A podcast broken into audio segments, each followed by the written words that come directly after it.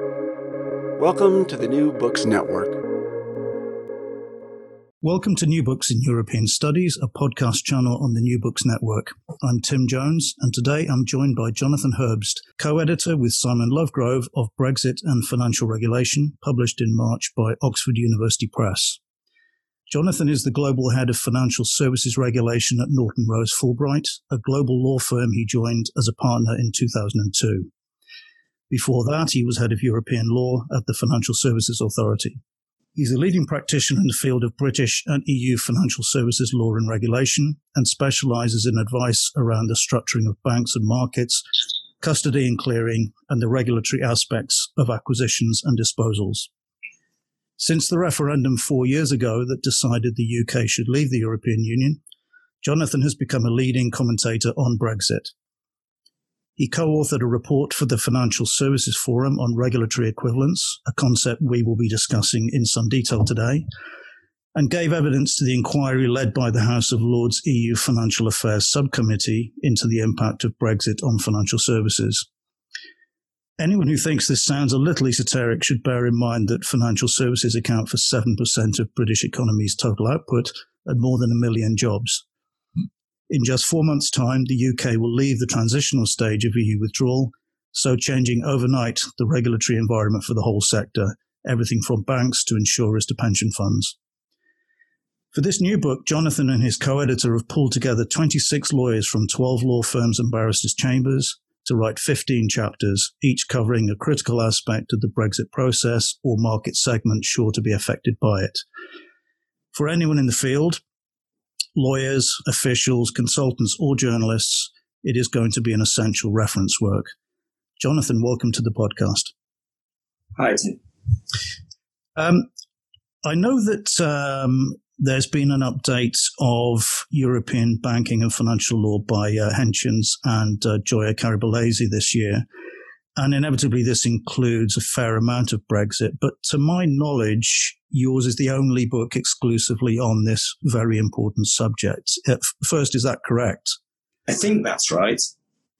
Um, and second, could you take us through how this book came to life? Was it your idea? Did it come from the publisher? Did it start from a conference or a workshop? Or can you? It's explain? actually a very good, very good question. I think it was actually OUP that got in contact. Um, and in a way, not surprising because it's such a sort of hot topic. And yeah. as you said, given the significance of financial services to the British economy. So I think it was OUP. And then we got into dialogue with them. Right. And, and you led with it, or you, you and Simon Lovegrove led it? Well, I mean, uh, Simon, I should explain, um, is my is our global head of um, uh, know-how in relation to financial services. So we sort of worked on it together. Uh, obviously, uh, um, the global head, and so I, I, led it from the sort of practitioner side, and Simon uh, has been uh, working with me throughout. And how, how did you choose who you wanted to uh, take part? So it's really difficult. I mean, there's some great practitioners out there. We we tried to get a um, a really good sort of cross section of the practitioners in the market, and uh, not everyone said yes, but most people did. And so that's what it was. And apologies to anyone who wasn't included. It wasn't deliberate. Yes, it's like an Oscar speech. Um, I mean, the, the, timing of publication must have been pretty fraught. I mean, you published in March, and the Treasury, uh, not wanting to give you a hand, they waited till June to publish their uh, set out in writing their regulatory intentions. If you'd published in July, for example, if you published now, would much have been altered? Do you think?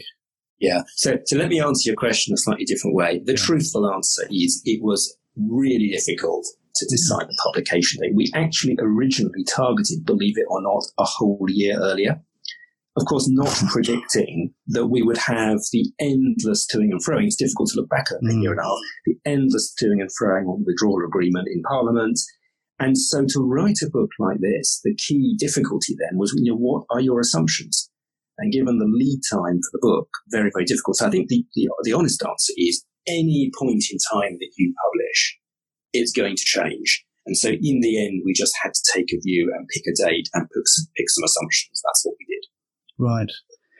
Um, yeah, I mean, as you say, th- things have changed and, and, continue to do so. I mean, um, you and and Simon Lovegrove in the first two chapters of the book, you give us a potted history of the last four years of of the, the, positioning of the sector and the negotiations between, actually the negotiations between the UK and the EU and the negotiations within the UK government.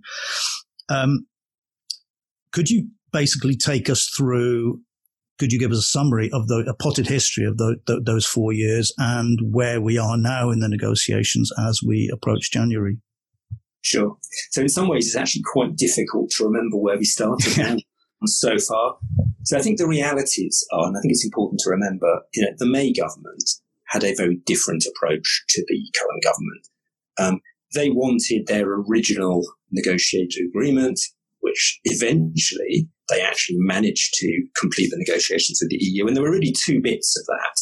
There was the, the formal, you might call it the transitional withdrawal agreement, which is fairly recognizable in what we've now got, which was effectively a, basically a standstill, essentially, or for a period after the, the UK formally leaving the EU, it would be bound by all the rules for financial services purposes, just for these purposes, but for others as well, and also benefit from the rights. And that was sort of part one of the negotiations. I mean, it went on for hundreds of pages, but in, in a nutshell, that's what it that's what it was. Now, of course, as we know, that agreement in itself took Uh, a year, year and a half to negotiate and is extremely detailed if anybody wishes to read it. However, there was also a second really key bit of what they negotiated, which was the political declaration, which although it wasn't formally legally binding, was, you know, looked at in minute detail at the time. And there were three or four paragraphs on financial services. And that was a really key aspect. So that, that's the history of it. As anyone who you know, followed the parliamentary process in the UK knows the toings and froings over a 12 month period that led up to the failure to get that agreement passed in its original form. Uh, you know, you could write a history book on, but probably not for today. But that, mm. that is essentially where we started, and of course where we ended after the new government uh, was elected. Uh, well, you know, Boris Johnson came in earlier, but once they had a majority after the election, obviously a form of the withdrawal agreement with some tweaks was passed. Um, and effectively, that's where we're at now. We're now in this um, year transitional period. Yeah. Um, I mean, his brother, Joe, uh, uh, Joe, Johnson, the Prime Minister's brother, uh, said last year that, quote, one of the UK's only globally competitive sectors is being thrown under a bus by the Brexit process. And he, he added, how come we've heard so little from a sector that stands to lose so much? Do you think, again, doing some history here, do you think the sector mismanaged its lobbying efforts at the beginning of, of the process from essentially from the summer of 2016? Why, why did it never make, or apparently never made the case for continued passporting inside the European Economic Area even before Theresa May's uh, landmark speech at Lancaster House in, in January 2017? Yeah, that's an interesting question. My, my, personal view is that that's a bit unfair to the city institutions and lobbying groups. I mean, I think there obviously, as, always in these things, were slightly differing views, but the vast predominant view in the city, and as lobbied by the various trade bodies and, and the corporation and others, and City UK, was that they did want to have a form of whether you call it passporting, I think that was always a bit unrealistic, but let's let's call it equivalence. Mm. Uh, by which I mean both under those directives and regulations where there is an equivalence assessment already, and also some additional points, for example, on banking. I think the city's view was that it did want that. I think maybe your question is a slightly different one, which is why was that voice not heard? Yeah. And why was that not the priority politically in the negotiations? And that's almost a different issue around the aftermath of the financial crisis and the fact that perhaps the city and the banking sector does not have the voice it once had. And also that the government was concerned with, you know, let's call it the in quotes real economy. Uh, and so you had you had that sort of issue and, and whether almost the question could be a different one, which was was the city realistic in wanting that comprehensive equivalence deal? But I don't I don't think it would be a fair criticism to say it didn't try and lobby for it. It did. It just mm. didn't get it.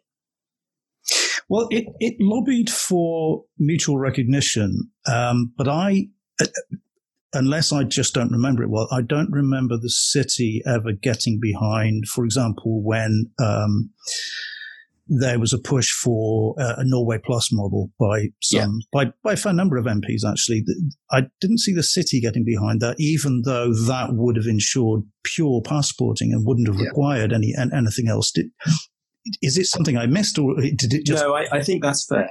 And, but I think there's a very good reason for that. And I think to be fair to the city, and, and this has been one of the dilemmas throughout the last four years, in a clearly the city institutions did not want to be seen to be big P political, mm. or even maybe small p political. And therefore, I think they were you know, treading a tightrope between, on the one hand, quite reasonably making the points that are relevant to the sector. So, so if you think about wanting a smooth, let's call it single market, it's not perhaps the right word, but you, smooth operation of provision of services cross border, you could achieve that through the Norway Plus model. EEA. You could achieve that through comprehensive mutual recognition, and let's call it equivalence plus beyond the what is in the European um, directives and regulations. They're key. Either of those could could achieve that, but broadly speaking. And I think the city, understandably, was very reluctant to be drawn into an explicit political uh, position because I think I think it's important now, and it's difficult given we've got a strong majority government to remember the frenetic period after 2016 where whatever you said was interpreted as in a deeply political way. And there was this sort of huge division in the country. And I think that's the context of why the city went the route that it did. Mm. I mean, could you outline for us, because I mean, these are going to be key concepts in, in, our discussion, um, the idea of mutual recognition and the idea of, of, equivalence. I mean, you have a chapter in the book by um, Arun uh, Srivastava and Nina Moffat from Paul Hastings on equivalence. But c- could you outline the two ideas for us and why, in your opinion, mutual recognition, which is what the city pressed for at the beginning of the talks, really got nowhere? Yeah. So, um, absolutely. And people use these concepts in slightly varying ways. So just starting with mutual recognition, I think the concept there would be that the, um, the two sides would uh, have their system and they would, you know, mutually recognize the, um, the other. And on that basis, there would be cross-border uh, freedom of services. That's sort of one concept. Very closely linked to equivalence, but not identical, because you could have a mutual recognition where one accepts that the provisions in the, in the respective sides are not equivalent. So equivalence, on the other hand, in its technical sense, certainly as contemplated by, for example, MIFIR and EMIR, and there are various other um, regulations and directives that talk about this, would be, in its classic form, the European Commission, and I guess the other way would be the same, you know, recognizing that the UK regime is equivalent.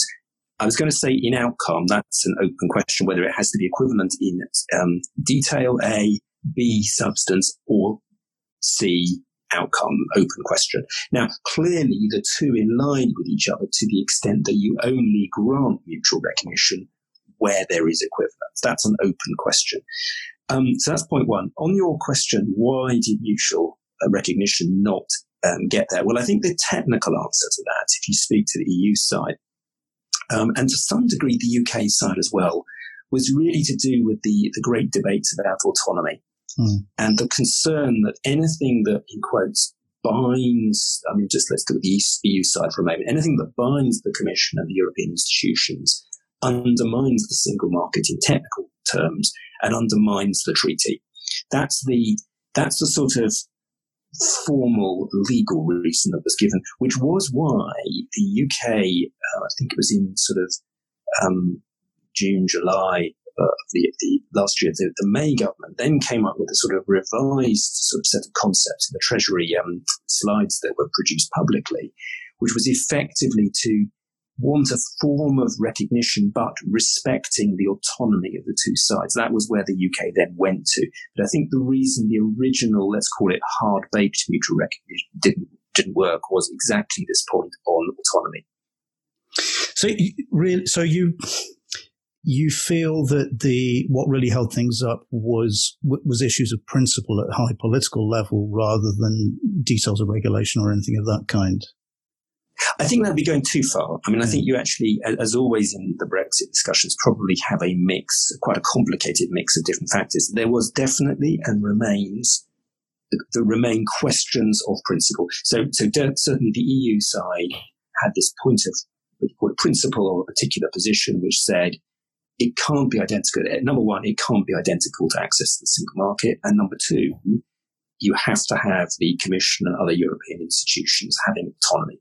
Mm. It's fair to say, as the UK government's complexion also changed, that concept of autonomy also became important on the UK side. And as we've seen, we, we won't talk about the present yet, but if you, if you see how things have evolved, that's become quite an important theme. So that point of principle has been there. I think it is also true that underlying it, there's a much more a political, small p political or big p political point, which is, you know, clearly if the two sides were to grant um, mutual recognition or equivalence or whatever you want to call it, in isolation for this sector, which is such a key sector, how does that play with the rest of the negotiation? So I think, as always in the Brexit debate, you've actually got two, you know, three or four layers on the tectonic plates, yeah. uh, which are coming together and need to be disentangled.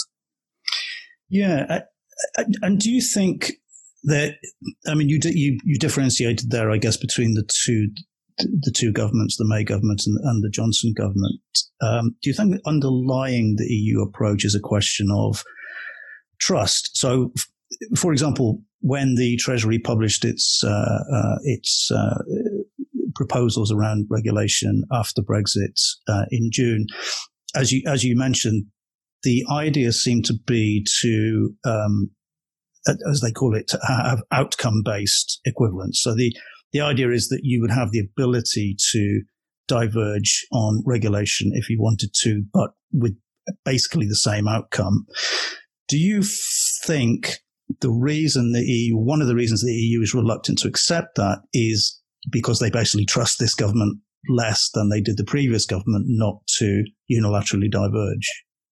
I think that's whether you couch it like that or not. I think the reality is that yes, they, uh, the government's been, the current government's been very clear that in certain areas, and they, there have been a few examples of this already, for example, the um, settle, settlement disciplines under the uh, CSDR, um, that they, they will not necessarily have the same approach. And it's very interesting, it's just worth playing this back. If one looks back at the political declaration negotiated by the May government, uh, although it does not say that there will be literal equivalence, as you rightly say, It talks about equivalence based on outcomes. I think the understanding at the time was that the UK and the EU would, broadly speaking, have a, a, a very, very similar regime. Mm. Okay, there were some questions that needed to be negotiated around, in, if it had gone ahead on that basis, around what the future would look like, how you would deal with smoothing the passage of changes, etc., etc.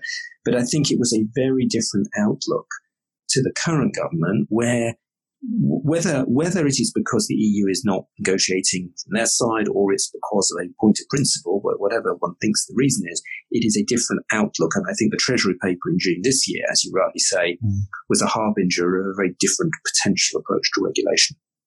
Yeah. Well, you know, as as we were saying, this is this is a lot of this is history now, and uh, passporting and mutual recognition that, that those ships seem to have sailed. And it seems to me the British government is focusing on two negotiating goals now. The first is to secure this equivalence ruling from the EU. And the second is to, and this is a, a bigger project, I guess, which is to change the EU's equivalence regime perhaps with other third country partners to make it more predictable and consultative. Um, looks as though the equivalence ruling the, on the EU side will now slip into 2021. Uh, why is that? And will it matter in legal and business terms, in, in your opinion? So both very good questions. So, so on, I think on the first, uh, I mean, as you know, the official position of the Commission, as they stated in their paper papers in June, is, you know, don't expect equivalence anytime soon, essentially, yeah. on the key, the key dockets.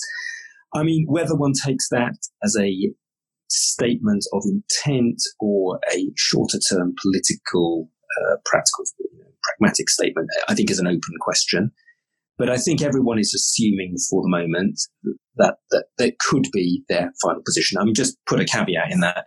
If there were to be an overall deal on fisheries and other things, who knows, that could open up that discussion. But I don't think anyone would be wise to assume that is inevitably going to happen, which leads to your second question, which is what are the practical implications? I think in the context of the, the larger institutions, it's important to remember they've all had to work on the basis of no deal planning for the mm. last four years. I mean, both the PRA and the FCA have forced them to do that, and the ECB, the European institutions. And so, from a technical perspective, it is largely reflective of the plan that they are already on.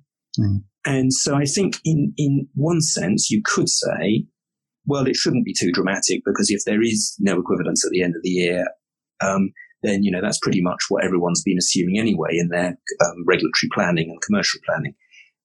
What that does leave open is whether it will lead to them, um, you know, realizing their plans, putting them into action more quickly. I don't know the answer to that, but my sense, and it's always difficult to predict, is that there is a lot of truth in that point, and therefore the fact that regulators have forced institutions to work on that basis should smooth the process.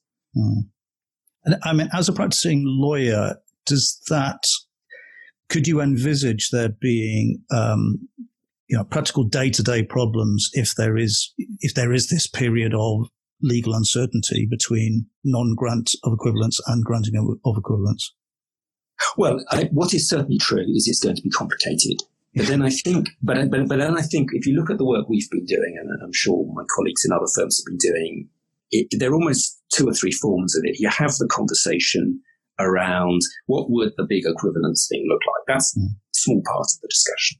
You then have, I think, the much more important part of the conversation, which is let us assume now there is not going to be any immediate equivalence. What does that mean for our business? And if you're a bank or an asset manager or a broker, what does that mean for our business? You know, what do we do into the UK? What do we do into Europe, into the EU? And in, importantly, in which EU jurisdictions? And let's be absolutely precise. And the realities are that most of the uh, medium-sized, larger institutions have done lots of analysis saying, well, okay, you know, we only deal with this kind of client, this kind of jurisdiction. In that jurisdiction, there's a transition, or there isn't a transition, or we'll rely on, you know, double hatting, reverse solicitation, or whatever, or we won't have those clients anymore, or we'll set something up in the EU.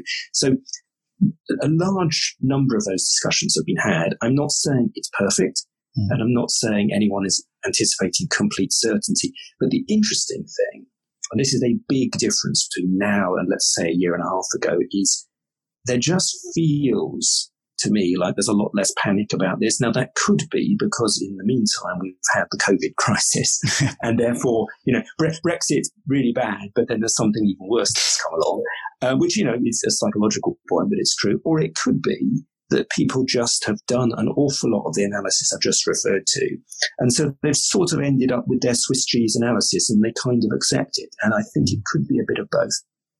Yeah, I, I wondered that too. Um, uh, and, and, I had assumed that it, a lot of it simply was people were very focused on COVID. But they, I, I saw this um, survey by EY in in January that looked at the plans for um, financial institutions to to move business into the EU during the second half of 2019, and it showed that that had already slowed down, which does seem to confirm your suggestion that that people have basically done their planning or done the bulk of their planning already. Yeah, I think that I think that's right. I mean, we we have lots of clients. I'm sure there are many others who they've they've created an entity in the EU. Yeah. There may be questions left, and there are questions left about you know how much business you move back to the UK or you move into the EU. What will be the attitude of the UK authorities? Will the UK start to close its borders? And all those sorts of things will be dynamic. I don't think anyone is suggesting that that um, firms are not going to need to keep a very close eye on developments, not just leading up to the end of the year, but beyond.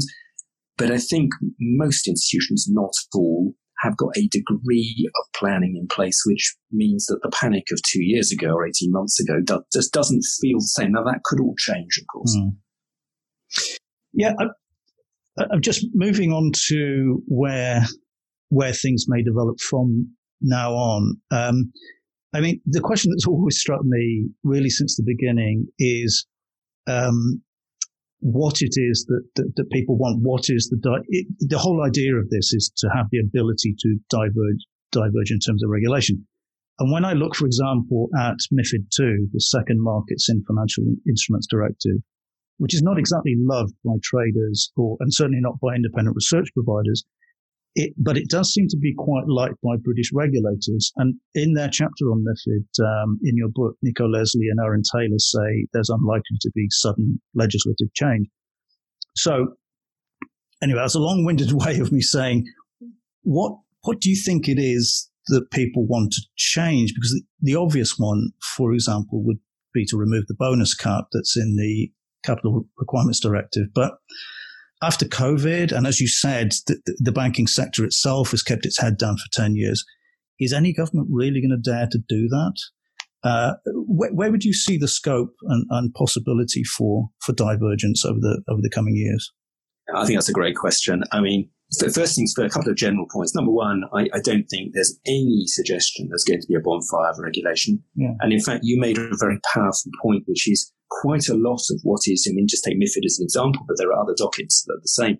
Quite a lot of what's in there is actually UK inspired. Mm. So, you know, for example, the product um, provider and distributor regime effectively is our old RDR. I mean, with some mm. bells and whistles, you know, things like that. And, and, in fact, you know, the idea that the UK is always more liberal than the other countries, that is, that is not always true. So I, I, I agree with that entirely. I don't think there'll be a bonfire regulation. Um, two points may, maybe to make on that. Number one, depending where the EU goes next, and without the UK, the influence of um, perhaps the um, more market-oriented jurisdictions perhaps will be less. Mm. There, there may be some diversions there. So if the EU does go in a more um, dirigiste sort of um, direction, which is possible, that could be one area. Now that's a slightly sort of hypothetical if if it can happen, but I think that is a real prospect that the UK may not follow all of the things going forward. And I thought the Treasury paper was interesting in beginning to touch on that. So that's one point. The second is um, actually whether or not in the vast majority of the European regime there's going to be major change. I think there could be a considerable amount of simplification in the UK regime. The FCA and Treasury PRA have begun to talk about that. And could we see some liberalisation of some areas? It is a possibility. But the interesting bit, when you ask people directly in the city, hmm. what is it you want to get rid of? well, there are one or two things people mention, and there's position limits in commodities. There are some aspects of the transparency regime. You know, there, there are there are probably one could come up with a list of things, but it's not it's subject to your point on the bonus cap. It's not some you know, we want to get rid of a whole of a regulation or some dramatic mm. thing. It is more likely to be a gradual process.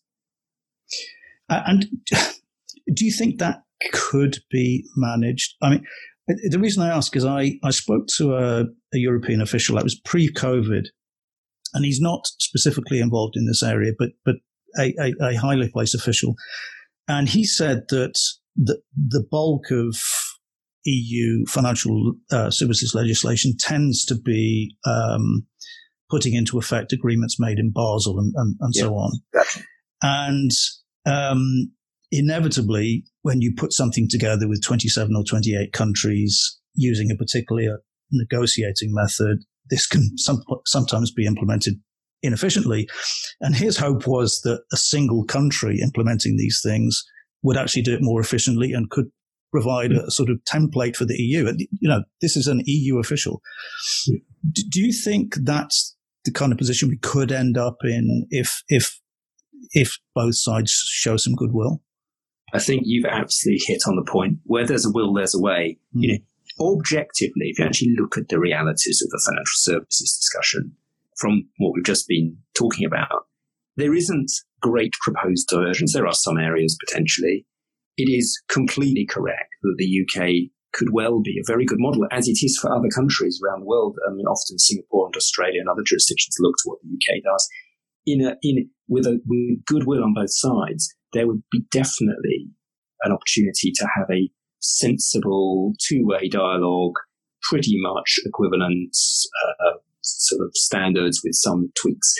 The problem at the moment is the goodwill isn't there, mm. and so unfortunately, financial services is caught up in a much larger discussion, which ties into all sorts of um, fairly unhelpful instincts on both sides that have nothing to do with financial services. And I think that's been the dilemma of our sector throughout this, that actually, uh, if you talk privately to officials, I think on both sides, the general gist has been, well, on financial services, and we actually, you know, had a pretty good negotiation and we're probably not that far apart. Mm. But unfortunately, we're caught up with a much larger discussion.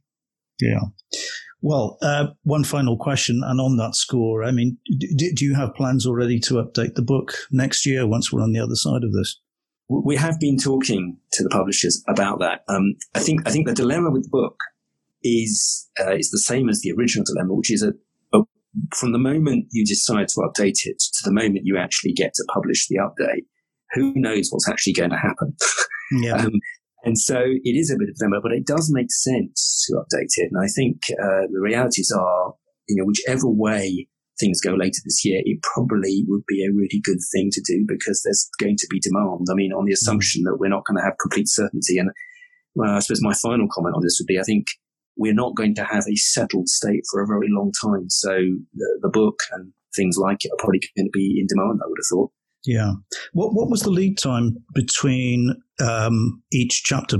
Well, probably the minimum lead time between writing a chapter and, and, it, and it getting published. I mean, how much scope do you have to, to update? I, I, think I think the problem. I mean, this is more a question for OUP. Is because it's yeah. a physical book as opposed yeah. to an internet book.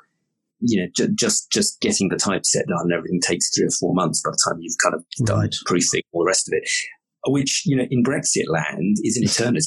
yes. And that's the difficulty. So, I mean, we, we are actually going to have a discussion around the best way of doing it going forward. But um, that is one of the problems with a book on this area that life is so fast moving.